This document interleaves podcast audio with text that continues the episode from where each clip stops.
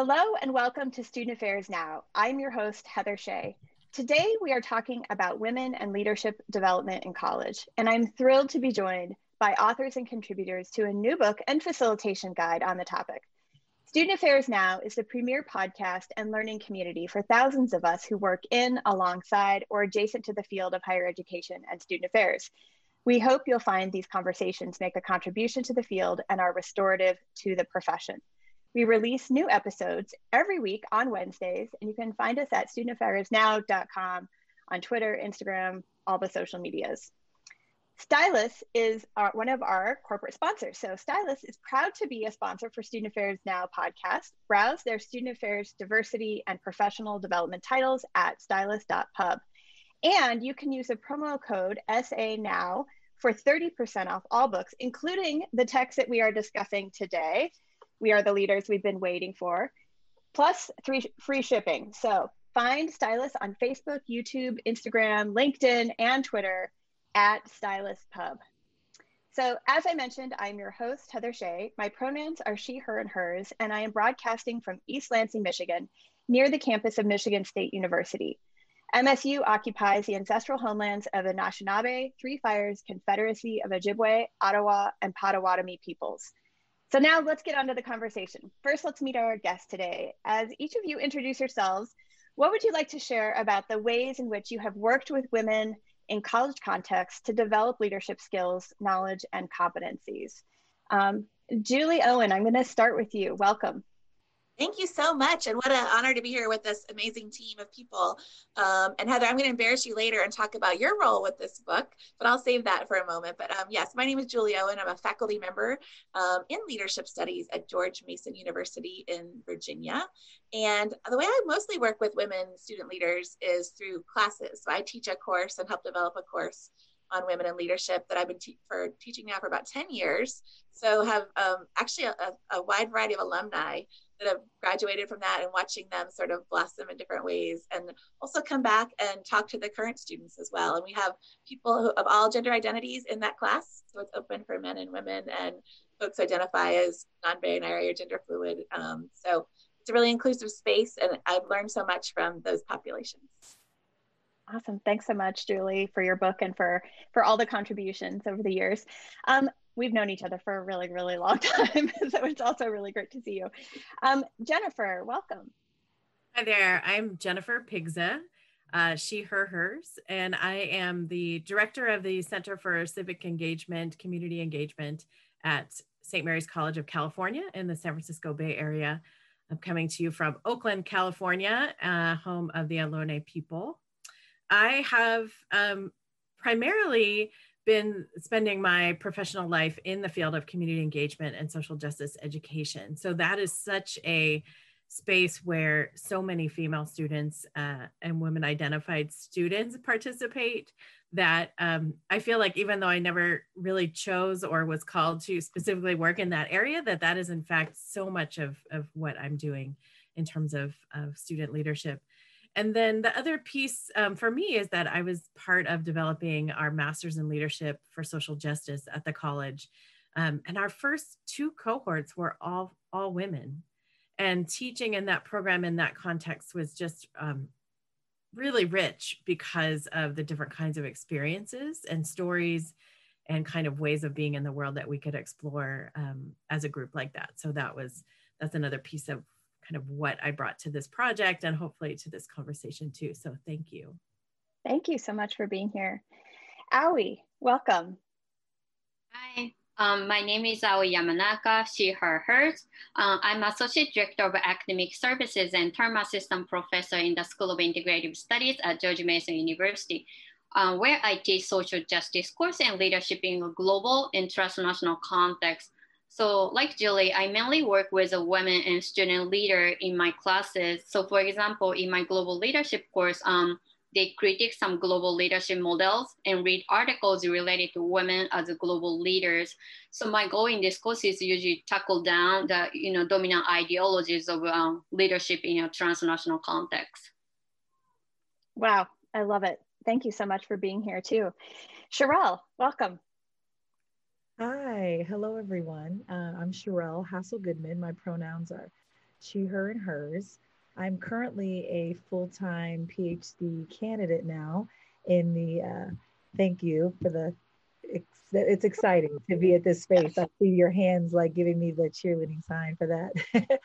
but uh, so at this point, I am actually doing my own data collection and engaging in research full time. But prior to that, I was teaching within the School of Integrative Studies and a lot of my courses primarily focused on diversity, equity, inclusion. I taught a narrative of identity class, um, an introduction to social science research, but we explored all sorts of topics within those courses, but particularly thinking about our own identities, whether it's race, gender, socioeconomic status, ability status. Um, that was part of the coursework. And then also, uh, my work with women in leadership really started um, in sorority and fraternity life. So I was an advisor for sorority for about six years. And then I worked in sorority and fraternity life for about seven or eight years, where I was responsible. Um, part of my job responsibility was to create leadership curriculum for sorority women. Excellent. Well, I love how all of you come from all of these different backgrounds and also approach this work from both a practitioner lens and as a faculty member lens. And so this, I think, is going to be a fascinating conversation today. Um, how did all of you end up working on this project together, writing this book? Um, maybe Julie, you talk about the book book, and then Jennifer talk about the facilitation guide, and everybody share how they got involved. Sure. Well, absolutely. Um, you know, I never, I don't think I had the sort of sense of that I could just go and write a book, right? So I'd been doing some scholarship for years, but um, I felt this was sort of like something that called to me um, in the fact that I was using textbooks for this class I was teaching some people know um, the amazing books, Eagly and Carli's Through the Labyrinth or Kellerman and Rhode's Women in Leadership, both from 2007. And these were such foundational texts. They're thorough and empirically grounded, um, but they primarily focused on women's achievement in corporate America. And um, the university where I am, George Mason University, is one of the most diverse structurally in the country. Um, and so many of my students um, had no desire to sort of break the glass ceiling in a Fortune 500 company.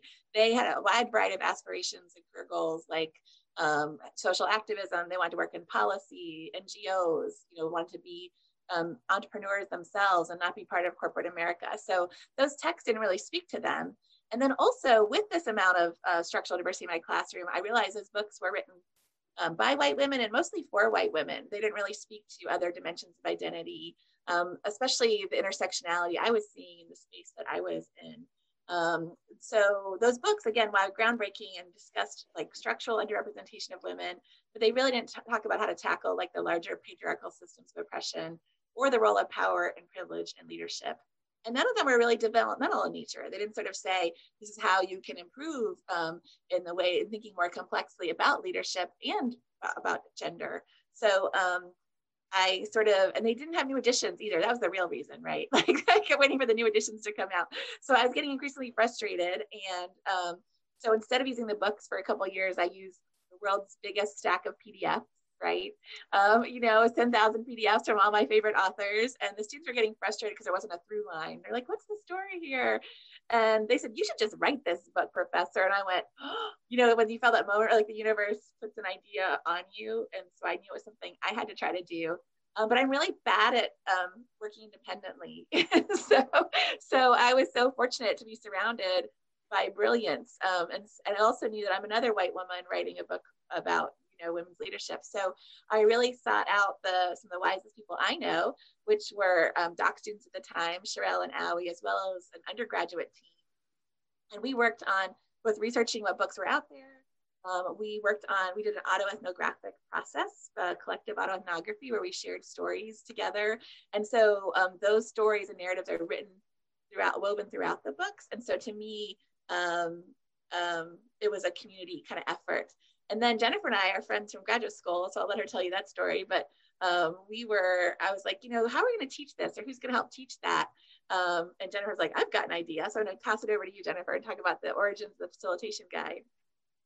Yeah, well, I think that um, as busy professionals as, as people with full lives, like we often have, we certainly have the capacity to come up with beautiful activities and modules that we might do, um, you know, in our classes or in our programs. But isn't it nice when you can have some resources on a shelf to be able to turn to specifically kind of topically related and in this case what we decided to do was um, well we started off thinking that the facilitation guide really would kind of follow through chapter by chapter with the text that julie was writing um, with the assistance of her student researchers and then we realized actually in talking with Stylus that they could imagine a group of people who might be interested in a facilitation guide who actually aren't using the text, but otherwise are running programs, teaching other kinds of classes, or working in community settings where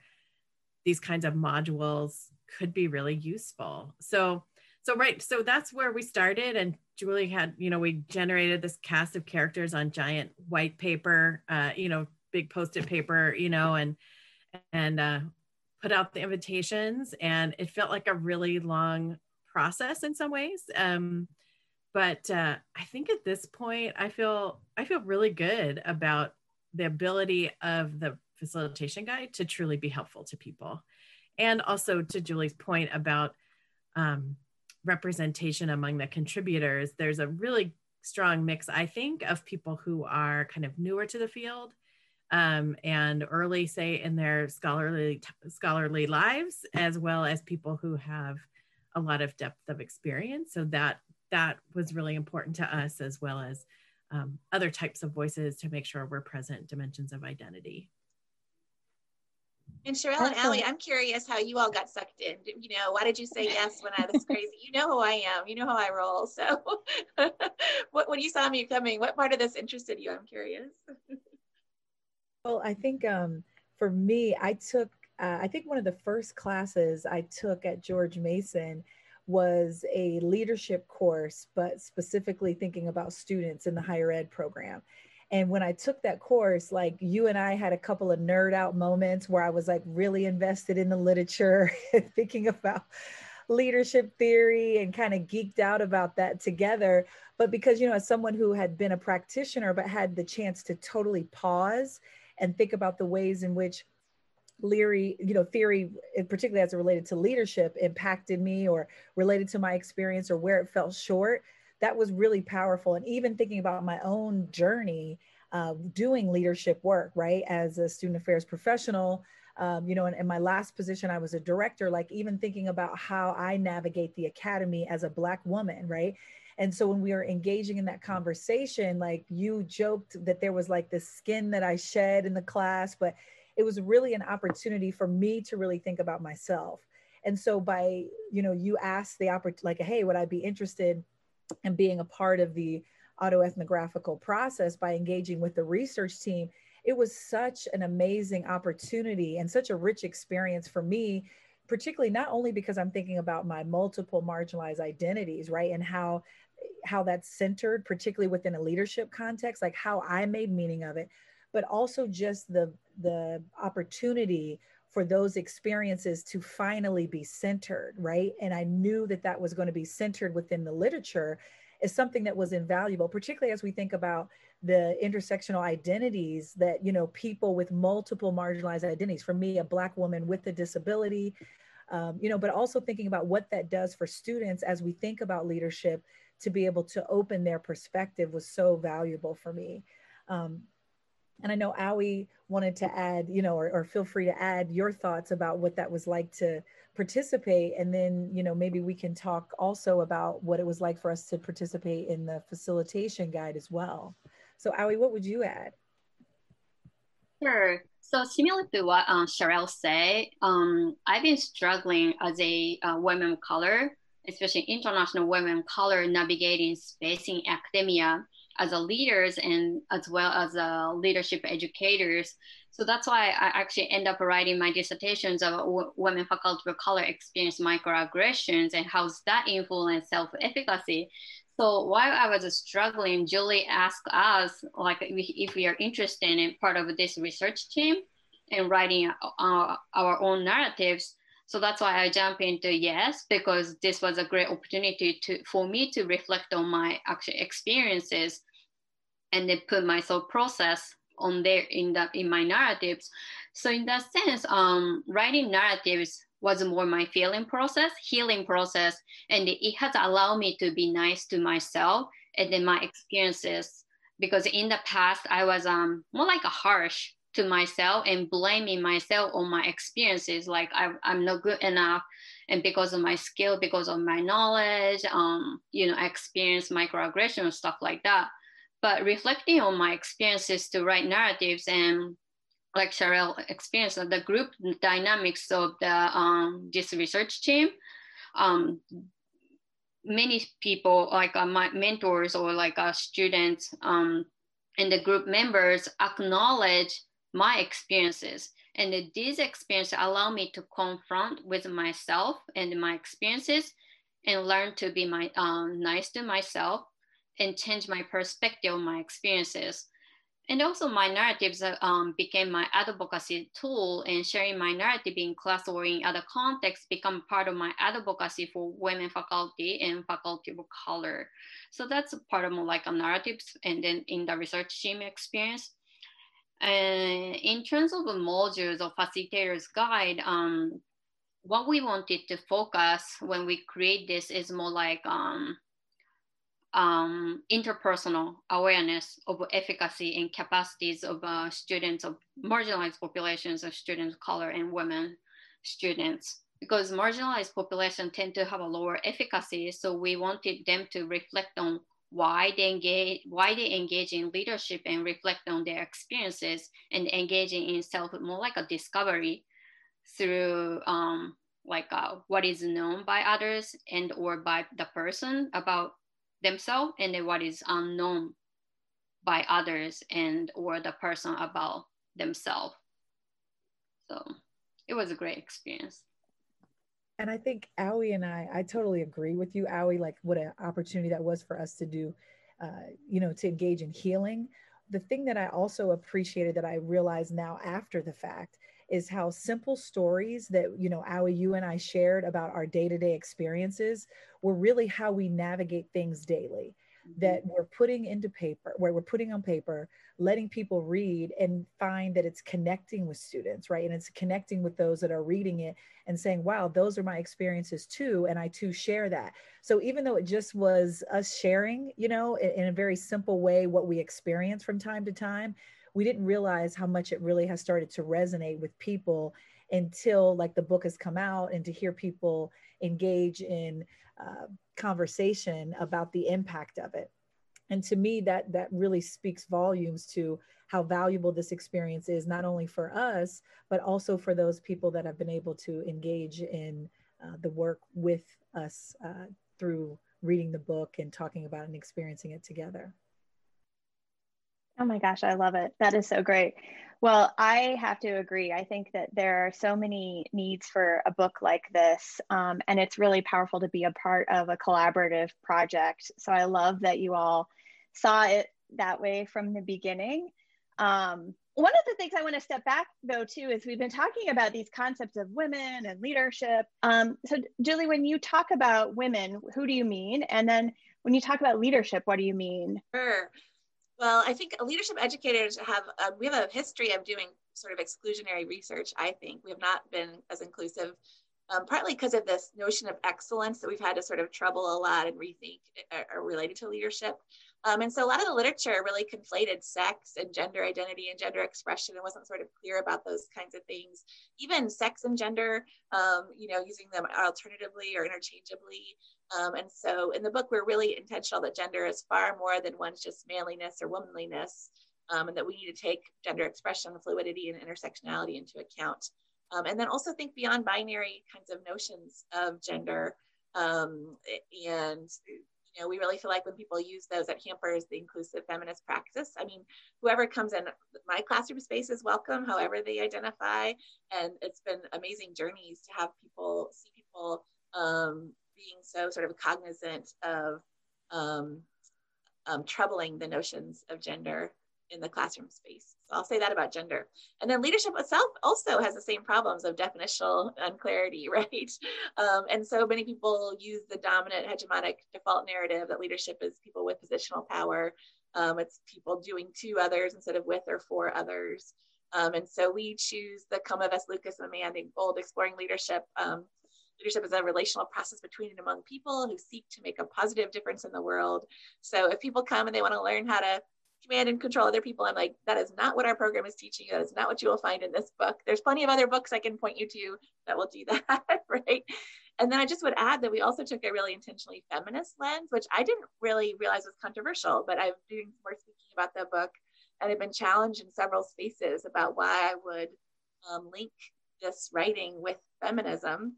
And uh, we use Bell Hooks' um, definition of feminism as the struggle to end sexist oppression, which doesn't really privilege one gender over the other, but invites everybody to interrogate the sexist structures in the world around us. Um, and to me, the answer I gave to that, that especially this one person who really called me out and said, "Why would you link this to feminism? And why would you make that a political stance?" And I said, "Well, you know, I don't think we're in a post-patriarchal society, right? Still, or a post-racial society. So I feel like there's still work to do. So um, just like we have to be explicitly anti-racist, we need to be explicitly, explicitly anti-patriarchy um, and how we approach things. And so to me, um, talking about the struggle to end sexist oppression is really, really central to the book. So I hope I, not everybody has to buy that justification, but that's where we landed as we wrote these different pieces. Yeah, I really I appreciate the broad definition. I uh, didn't mention this in the opening, but I direct a women's student services office at Michigan State University as one of my roles, in, in addition to being faculty. And we have defined women's, so our title of our office is Women's Student Services, but we've replaced the apostrophe with an asterisk um, to denote that there's more to the word women than just the binary and that all women, cisgender, transgender, non binary, gender non-conforming folks are welcome in our space and all who want to work to end sexist oppression. So I like the broader definition for sure. Um, and it's so funny that you mentioned the, the Komives and McMahon um, definition because I think that one of the challenges is that the way that leadership has been largely written about and taught on our campuses even is through this lens of hierarchy um, and positions, um, leadership positions. People think they have to get into a position and then learn to be a leader. Um, so I think it's a fascinating approach. And I, I really appreciated that you all brought that together with feminism because so critical. Um, and I also have, have received a fair amount of pushback as to why I would link a women's student services office with a feminist, an intersectional feminist agenda, right? Is what they call it. And I'm like, well, um, why why not right tell me the reasons why not so well it's it's so nice too that um, i think finally leadership educators and leadership researchers are are there's an emerging critical um, sort of scholarship approach to leadership finally um, predicated some of the work of john dugan for sure but it's like how do we deconstruct those dominant narratives both gender and leadership are socially constructed right so we get all these messages about what's the right way leaders leaders must be confident extroverts who are bossy and you know um, you know we have this list of things that whether we know it or not sort of inform how we see the world just like we have around what it means to be woman or man. Um, and so how do we sort of dismantle those dominant narratives and start to rebuild and reconstruct um, more inclusive definitions to me is really really important. Yeah any other thoughts on definitions out there um, that anybody else would like to share comments around? I guess I just want to point out that um, I think both Aoi and Sharrell's like their telling of their experience of being part of the book is one of self-learning and that all of us in this process of both uh, for julie and the main text and the facilitation resource that like we're all in a learning process ourselves and so these are not perfect texts right? There are there is language where might say oh shoot i wish i would have like noticed that before or um so i i want to just be honest i guess and transparent in fact about the fact that we as writers and contributors and people frankly are also learners right? Um and i and for me i think that's part of my own identity as a as a leader my own exercise of leadership is to be transparent about like when it doesn't always work the way that I have imagined or when there is a gap perhaps between my theory and my practice, right? Like I don't think that's a failing. I think that's just real. And so I, I think that that shows up in some of what people might encounter you know, in these two texts as well. Yeah, and I have a great story about that. Is um, another group of people I should just honor. So we have Heather and Kris Renn who did the the foreword, and we have all these amazing the student research team did the collaborative autoethnography. But there was a third group out there that I invited that were my critical friends. And if you don't have any critical friends, I suggest people get some critical friends, right? People who aren't scared to tell you their truths. And these were um, emerging scholars around women and leadership who um, really gave me some hard truths as Jennifer was speaking around. You know, you say you're intersectional, but you're still sort of centering white women's stories when you tell the history of feminism in the US, you know, and so that kind of feedback um, was so important. So if if the book is good and inclusive, it's because of all these voices. Um, and if there's pro- errors in it, is solely Julie's myopathy, you know, like not seeing it. So I just wanted to thank that group who um, the text is certainly better and more inclusive because of people who risked, took time and energy to read these working drafts and to help um, help me make it speak to more people. We really hope people use it in student affairs spaces as well. It could be a shared reading for a group or people who live on living learning communities. Um, I work with our lead office, our co-curricular leadership development office, and they've used pieces of it. So, so I think some of it's not not thinking it's written. You know, people are surprised there is you know references and scholarship in there. Um, but also some jokes i hope and and some um, you know these reflective pieces. So hopefully people can find ways um, to use it. Maybe if it's not a linear read through one of my friends is like i take you to the beach this weekend. I'm like i'm not sure it's a beach read right? Um, it's a little more it's like taking a textbook to the beach but um, hopefully people would find it valuable in those different kinds of spaces. I really appreciate how the the text as you said julie it has references right? It's a real book um, it's a real piece of scholarship um, and it engages the reader and predominantly students as readers, you know, in a really personal way. So the reflection prompts that are throughout are not just the ones that, you know, your student research team are offering in the book, but also questions then that the student reader can engage in themselves, right? And apply that and kind of elicit their own story. So I just, I really like how that thread of of autoethnography and narrative really is throughout. I think it helps the text be useful in a lot of different ways um, and appealing to people, right? Because it's like, oh yeah, my story and my experience is going to matter and is a perfect point of entry for me to understand this content, which perhaps could seem dense otherwise, right? Yeah, Jennifer, I think it was a conversation with you where I got that idea of you'd have a chapter called "Who Am I to Lead?" You know, just really a, a addressing students' own um, sort of ways we might hold ourselves back from leadership or not. I'm not a leader. I just live this activism, and I really care about these things and want these social changes in the world. I'm like, uh, that's hey friends, that's leadership, right? like how we help people sort of find their own belief in themselves that they're capable of doing this work is really important. Mm-hmm. I would also say because of the d- diverse constituency of contributors to the book, I think it, it really helps uh, ground conversations where there's not this expectation for the marginalized identity person in the room to have to share their experiences and do the labor for other people's learning, right? And so it takes that pressure off and it also provides an opportunity for people to grow if folks are not even in the room, right? As much as we do leadership programming, I know you try to pan pick a diverse group so everyone can learn from each other. And sometimes it just doesn't work out. And so, how the book kind of takes some of that pressure off, I think, is also really important to add to any learning environment. So, Jennifer, tell us a little bit about this facilitator's guide that's coming out soon. Um, what kinds of activities and how how do you foresee it complementing the book? I know you had some stylistic choices about maybe decoupling it in some ways, but tell us a little bit about what's in there. Yeah, sure. Um, so the facilitation resource has about 35. I should have counted in the uh, table of contents last week, but has about 35 different modules that really are very much, um, you know, a full lesson plan, if you will.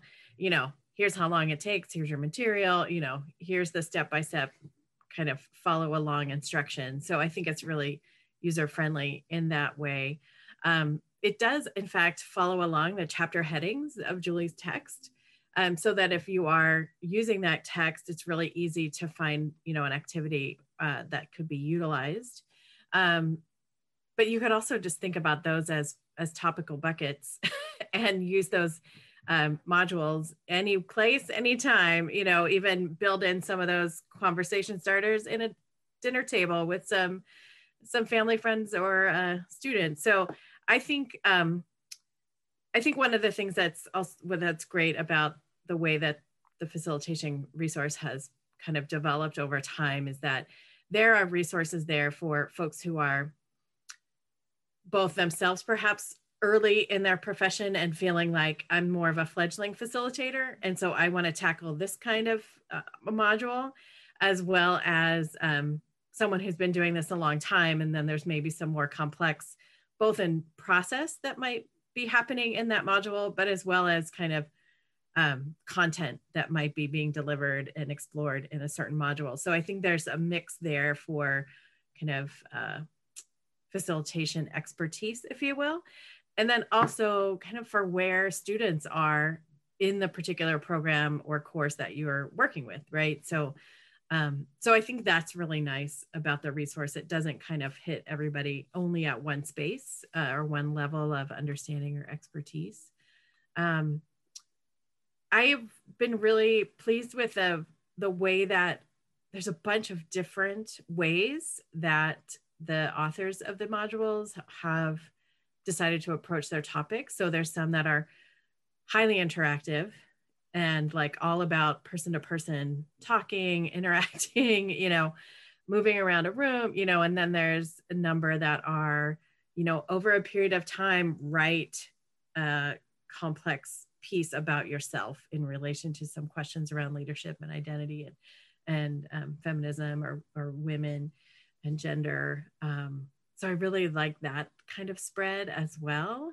Um, it's really fun to see what kinds of things people do in a classroom, right? Or in a in a workshop, right? Like I think most people who would pick up this resource are pretty talented people themselves, but it's just really awesome to be able to call upon the like creativity and thoughts of other people, right? So it doesn't um, either all fall on us or all sound the same all the time, right? In terms of whoever our audience is. So um, it does come out in February, so it's a little lagged from Julie's text, but I think that's okay. Um, it'll still be there. It'll still be great. Um, and I, you know, I think, yeah, I, am just, I am excited. It was fun. We, I went through the red lines uh, right before Thanksgiving. We're recording this the first week of December, and um, it was just really great to be reminded of the work. Both Aoi and Sharrell um, were contributors, as well as Julie um, and you, Heather. So um, I'm wondering maybe, uh, Aoi, if you could just talk about how you utilized your module. You talked about earlier mm-hmm. wanting to get into kind of um, where you and Sharrell's module talks about kind of using the concept of the Johari window and thinking about women in leadership. So uh, maybe that one or one of the other ones that you authored, you could talk about. Sure. Actually, I use the cross-cultural leadership and gender module that I developed in my uh, global leadership course this semester. And then I always tell others that I live in uh, two different cultures and two different ideologies because I'm from Japan and I still follow some perspectives that um, I developed by living in Japan, right?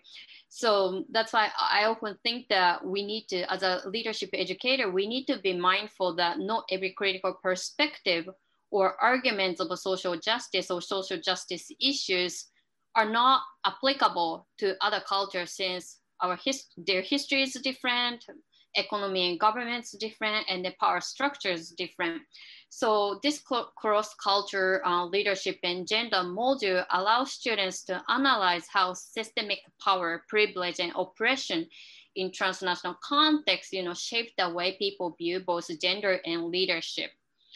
So student basically needed to um, analyze one news article in a transnational context using the um, macro level, micro level, and the meso level.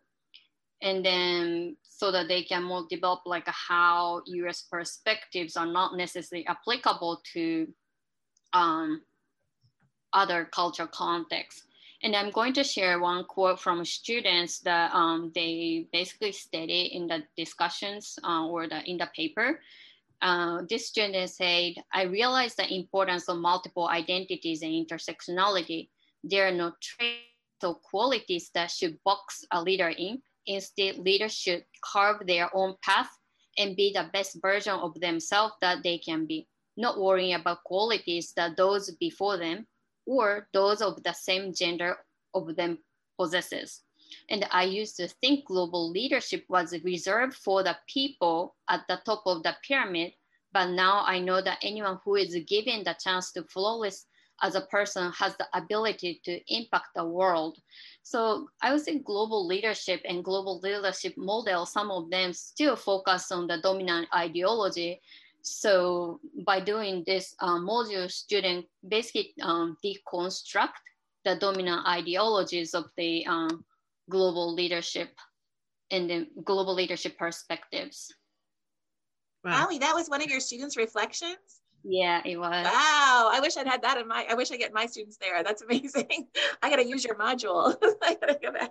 That's, amazing. That's one of the ones, Zoe, you should put like, um, you know, on your bulletin board there, right behind you, periodically on a low day, just check it out and say like, okay, it can work, you know, in the right moments, in the right conditions. Yeah. That's awesome.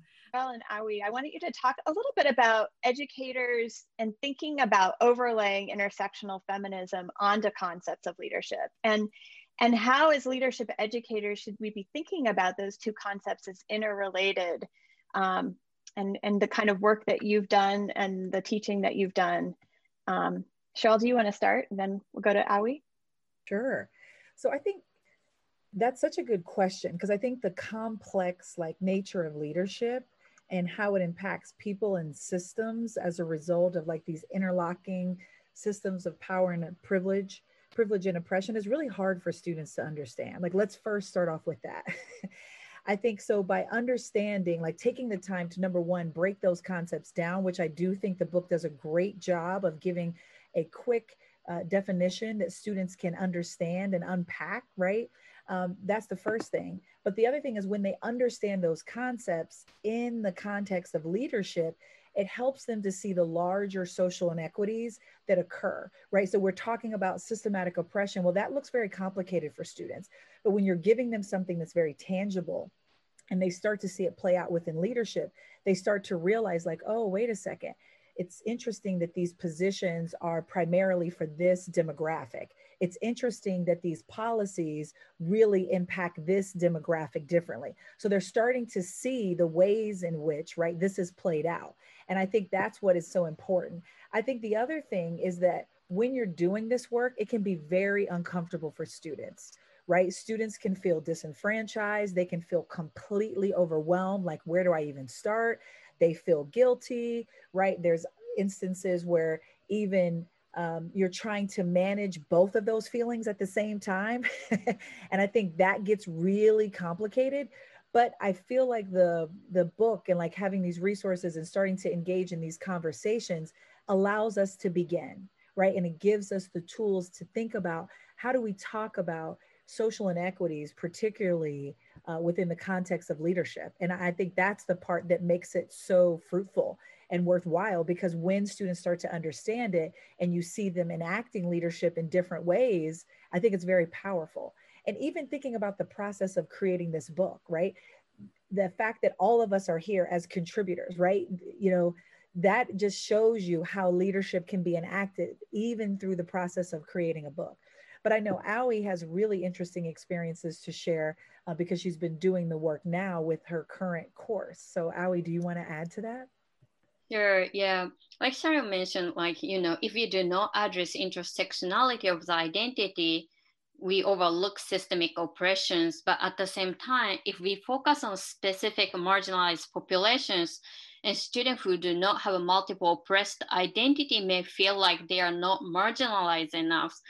So then leadership and leadership educations um, more like a become competitions of oppressions. So the reason I'm saying this, like Sharrell mentioned, I have this specific experience this semester in my class. So in my class this semester, student who had never been centered or whose voice had never been heard felt comfortable with you know speaking up uh, own experiences and then uh, in turns she basically um, took uh, so much space in classroom. So as a result, other students felt uncomfortable with sharing their experiences because they thought their experiences were not good enough and because they were not marginalized enough. So that this kind of experience made me wonder that leadership educator um, need to think about, you know, the group dynamics and what we need to do with these students when they are stuck. And I think that um, Julie's book, um, since Julie's book shared various narratives of uh, uh, students whose uh, identities are, you know, various identities share various identities. So in that sense, you know, that narratives um, encourage these students who felt that um, they are not marginalized enough, encourage them to uh, share their experience in class. And I, I would just add to that, Aoi actually has a student in her class that I had in my class last semester. And I participated in a session. She invited people to come speak, and then students uh, selected to interview people and the students selected me to interview for a project which is also amazing assignment that Aoi has that I highly recommend. Um, but in that moment, the student was sharing their growth and even able to talk about how she at first, right, last semester was not comfortable, like as a white woman doing service learning or engaging in nonprofit work. What if I'm working with marginalized communities that I don't identify? Can I still do the work? And I'm like, well, what do you think? And she's like, well, I think I can, but I just have to be, you know, strategic about what that looks like and, and listen. And so I was thinking, like, yes. So I think if you're willing to give it time, right, students will develop and figure out how to do it. And if they're stuck and confused, that's okay. Give it time, right? And the next semester, right, they'll start to get clarity and we just have to kind of stick with it. And so that's the other thing that's very promising about these resources is it gives us mechanisms to use for students at different points in their journey. Oh, this is fantastic. I, I'm loving this conversation. I hope um, I hope we can maybe have a part two of this dialogue when the facilitation guide comes out because this is great.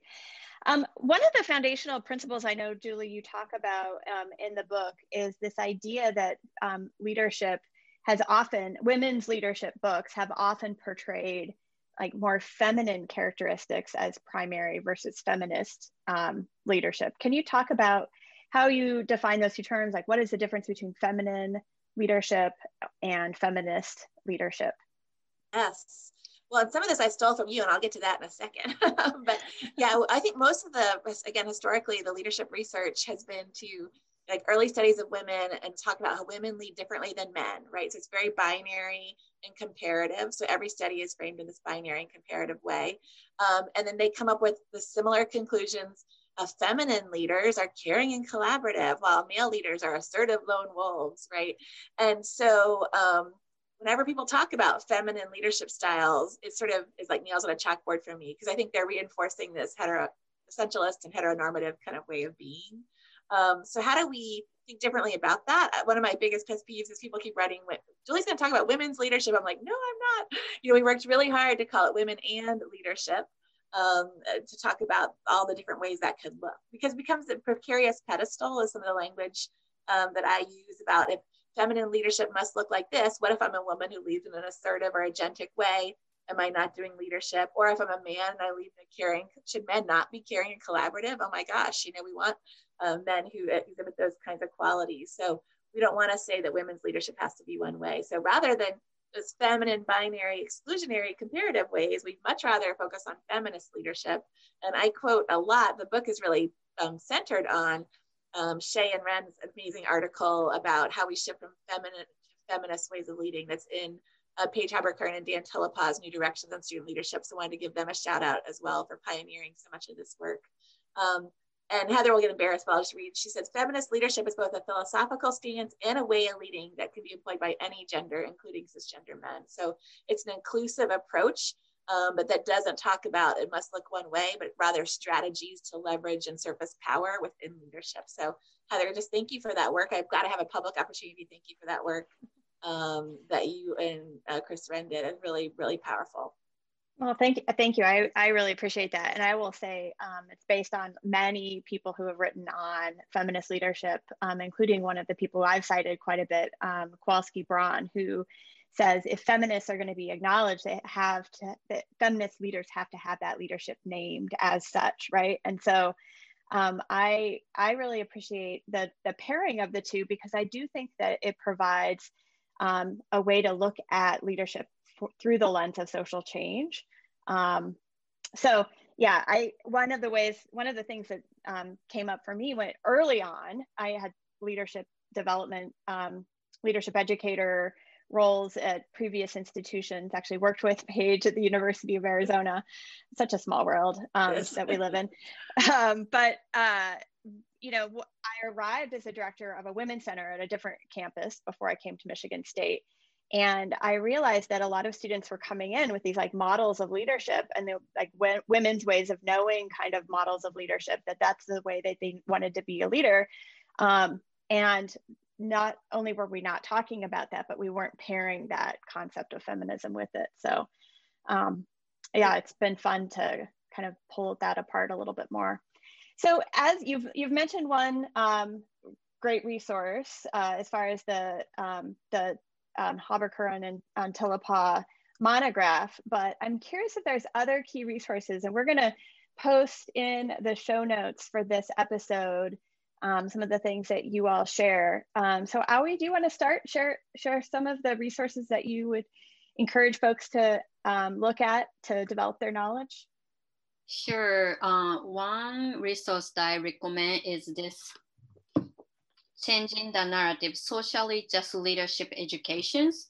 And then um, in addition to Julie's book, I often refer to this book because this book talks about um, social identities and then the leadership educations. And then uh, this book talks about the um, so Black female student leadership development or um, Latina leaders identity development, stuff like that. And at the same time, this book talks about the uh, more like a curriculum development, co-curricular development perspective. So this book is uh, highly recommended as well. Great. Sharrell what would you like to share? Oh, I think you're on mute. Sorry about that. Um, That's okay. Brittney Cooper's Beyond Respectability, the intellectual thought of race women. I love this book because it features, you know, Black women, uh, particularly like Anna Julia Cooper, Pauli Murray, Mary Church Terrell. And I think they give you a blueprint of seeing, you know, women in action, particularly Black women in action, engaging in leadership. And so it's, it's almost like a case study of different women. And you could be thinking about Black women, how they're engaging in leadership doing right what they're meant to do right? And, and, so what they chose to do. So i think it's just so great to, to see that in context. And it also gives you a historical perspective which i appreciate. Oh thank you for that. That's great. Uh, jennifer. Yeah i think um, maybe connected to that Sharrell i'm really interested in um, stacey abrams new book. Uh, and uh, haven't looked at that at all. But right now, what I'm reading, so I think one of the things that's been really striking me lately, as I also work on um, some things related to combating white supremacy culture is just more and more and more realizing that the way our organizations work we call it a bureaucracy or we call it traditional leadership but that's really a white supremacist frame and so um, i am currently reading um, just us an american conversation by claudia rankine so i really like her narrative approach to what it means to look at race in uh, in the united states and she also talks about her relationships with various people as she's understanding race and as she thinks about what it means to both transform personally as well as kind of structurally. So, um, not exactly straight on topic on women in leadership, but for me, uh, it's a very strong thread from one to the other. So, awesome. So good. I'll put that on my list also. I haven't read it yet. Uh, Julie, I am yes. familiar with this book. Yes, well, I've been, um, you know, those memes all summer about when um, things get rough, white women join book clubs. You know what I mean? Around, and I, I was like, oh, that's so true. It's hitting close at home. I was in like five different anti-racist book clubs this summer, um, and you know, I, I want to both invite that and then have people not stop there about just reading stuff, right? We also need to change things and uh, use our use our, spend our privilege in ways to make more um, equitable places and spaces. But if you're going to do some reading, um, I first of all I just say anything by Roxane Gay, and I loved bringing Gay to the classroom. My students just a bad feminist still speaks to them in ways that no other text does, and it's again another way to do multivocality in the classroom. So it's not just my voice as the uh, educator who they're hearing. Um, and so it connects with students that I, you know, that I maybe don't speak to in the same way. Uh, but right now I'm reading Mikki Kendall's Hood Feminism, Notes from the Women That the Movement Forgot, which is really powerful about sort of how we rethink mainstream feminism um, and how we can move forward in different ways. But she's, as I know it's a good book because it's made me uncomfortable in lots of spaces. You know, when I read, it, I'm like, oh, I need to do more work and I need to do more thinking about that. So um, I haven't finished it yet. So anyway, but it's, it's powerful and provocative. Um, so I we are nearly out of time, and this has been such a fabulous conversation. I'm so grateful for your time today. Uh, we always end our podcast though with a question um, because this podcast is called Student Affairs Now. Really quickly, what are you pondering, questioning, or troubling right now? Um, uh, Julie, I'll start with you this time.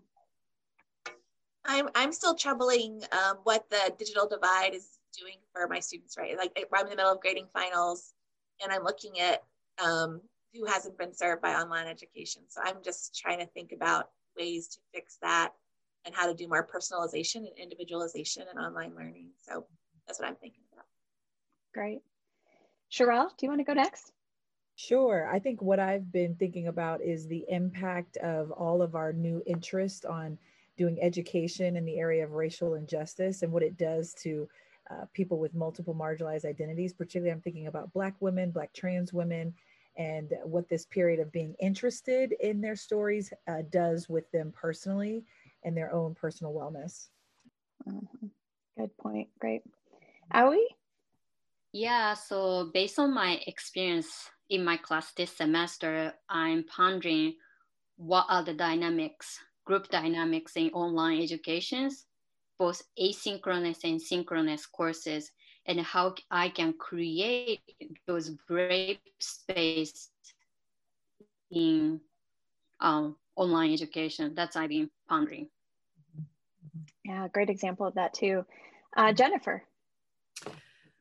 Yeah, I'm um I'm really pondering how our how we respond as institutions. So I work at a small liberal arts institution you know how are our institutions responding in this moment and how can we use this moment to embrace a different way of being organizations and a different way of serving students. Um, i think there's amazing opportunity and i think that that opportunity is pretty scary to a lot of people because it involves change. But um, i'm really pondering yeah how do we become a different kind of organization that serves students better yeah, that is a. I think that is a question at the top of mind for, for many. And what what will higher education look like when we're when we're through, you know, at least the next hurdle. Um, thank you all so much for your time today as guests on Student Affairs Now. Um, also, shout out again to our sponsor and publisher of the book and guide, Stylus. Um, for those who are watching or listening, you can re receive reminders about this and other episodes of the podcast by subscribing to our Student Affairs Now newsletter, which comes out every Wednesday. Um, you can also browse our archives at studentaffairsnow.com, our growing archives, I should say. Um, please subscribe to our podcast, invite others to subscribe on social, um, leave a five star review. Um, it really helps conversations like this reach more folks and build a community for learning. Um, again, I'm Heather Shea. Thanks to the fabulous guests and to everybody who's watching and listening. Make it a great week and be well, everyone.